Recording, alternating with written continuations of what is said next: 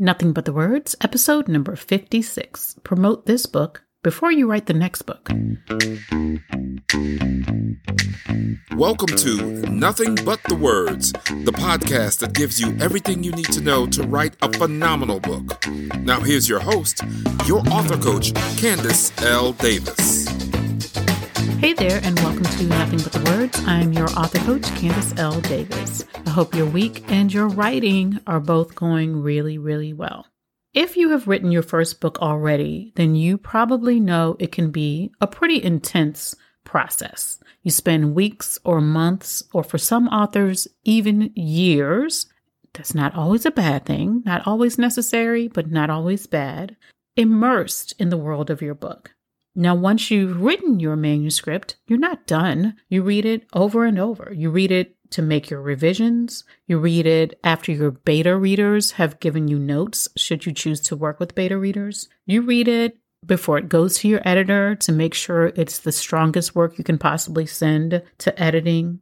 You read over it again after it comes back from the editor so you can make the necessary changes. Honestly, if you are not tired of reading your own writing, of reading your own book before you publish it, you probably have more work to do. I have never published anything that I was not tired of reading by the time we got to the publishing process. And I would say most of my clients, based on what they've told me, are in the same boat, trying to make it as good as it can be, right? So it takes multiple passes to get it there. But there's an interesting phenomenon I've noticed with some of my clients and even sometimes with myself.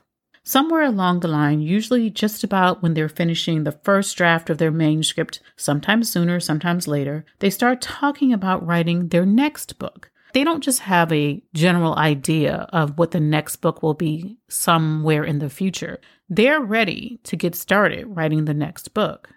In fact, they want to renew for coaching. They want to sign up again so they can jump right into the next book as soon as this one is done. It's perfectly natural.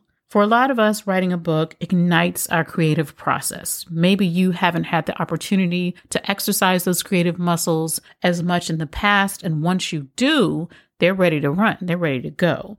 You start to see new book ideas everywhere. You get in the habit of processing events through the lens of an author. Everything becomes, I could write a book about that. You make more connections and you develop more philosophies, and you really begin to understand the value of sharing those things with your readers. And ultimately, you realize you have more to say than you could possibly say in one book. Here's the thing though your first book, or the book you're currently writing, today's book, hasn't gotten started in the world yet. Writing your book makes you better at telling your story. It helps you glean new insights from your experiences and revise or refine your strategies and philosophies in ways that are hard to do without putting them on paper. Writing a great book transforms you, and there's so much value in that, tremendous value. But unless you're writing just for yourself, much of your book's value comes from landing in the hands of the right readers. Just like the process of writing your book is transformative for you, reading it can and often should be transformative for your readers. But someone has to tell readers about your book before they can have a chance to experience that transformation. And the best person to tell readers about your book is you. Even if you hire a marketing team, even if you have a social media manager, even if you have a great PR rep.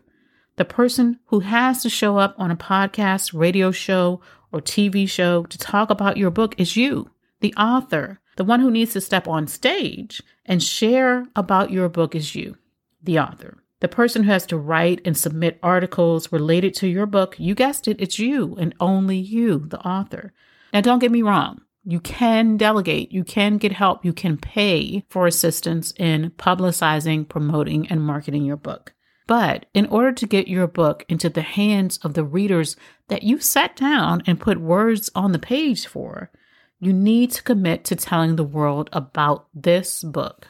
Commit to promoting it for a period of time, many months, maybe a couple of years. While your promotion in most cases will start before you launch your book, it can't end after you hit number one in some sub subcategory on Amazon, throw a launch party, and go live on IG a few times. Those of you who are parents of adult children, as I am, know that you can't just raise them to 18, kick them out, and say, have a nice life. They still need your support and your guidance and your cheerleading and your nurturing after they've been released to the world. The same goes for your book. You've raised it from an idea to a published book and you've sent it out into the world, but it doesn't stop needing you just because you've released it. If you have time to continue to promote your today book, the book you have in hand today, and get started writing your tomorrow book, that next idea you have, that's fantastic. That's awesome. I say go for it. However, most authors do not have that luxury. Most of my clients have full time jobs, businesses to run, or both. Many of them have families that require their time and attention from small children to elderly parents and anything in between. When my clients have their next book idea before they've even finished this book, I encourage them to hold on to that idea. Don't just throw it away, it has value. Create a document or get a notebook where you can drop or record all of your ideas, your thoughts, your inspirations for that book. Keep all the notes for tomorrow's book in one place, but stay focused on today's book and what it's meant to do in the world. Give it the time and attention it deserves. Maximize your book's potential by promoting it long after the confetti has been swept up from your launch party. Your book is more than an event. It's an asset for your business, yes, of course, but it's also a representation of you and your knowledge and your expertise. Your book is an extension of you gone off into the world where it can connect with people who you will probably never have the opportunity to cross paths with. It's the solution to someone else's problem or tool they can use to achieve their goals, even if that goal is just to escape everyday life for a few hours. Entertainment is not an unworthy goal. So I don't want to discourage you from writing the next book. I want to encourage you to write as many books as you deem reasonable and you have a desire to write. But I also want to encourage you to really give enough love and attention to each book as you release it into the world. Notice that big publishing houses rarely release more than one book per year from an author, and sometimes they will stretch it out even longer, not because the author can't write a book in the ensuing time, but because they want time to really make the most of that book. Of course, as a publisher, their goal is to make the most money from that book, right? But there's nothing wrong with that. That money is a measurement of the value the book is presenting to the world, a measurement of the value the book is giving to the world.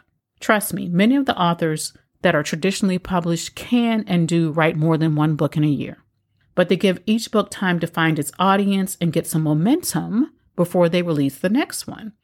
Yes, there are some exceptions to this rule, but those exceptions are generally for the kinds of authors, most of whom are self published, who publish series of books. Many of them put out multiple books every year. And I'll be honest with you, I have found some of those to be amazing, and I have found some of them to be subpar in terms of quality because they're cranking them out way too fast.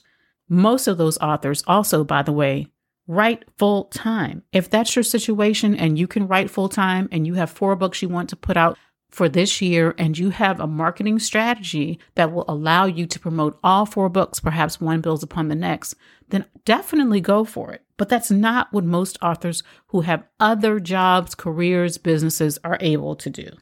Use your time wisely. If you create a specific marketing strategy for your book, and you should, you can always outsource some of the work. But at the end of the day, no one can represent your book the way you can. Invest the time up front so today's book can get momentum with the readers who are waiting for it. Plan to market and promote your book full out for at least six months after it's launched, maybe even longer, depending on how much momentum it can get to kind of speed out there and promote itself.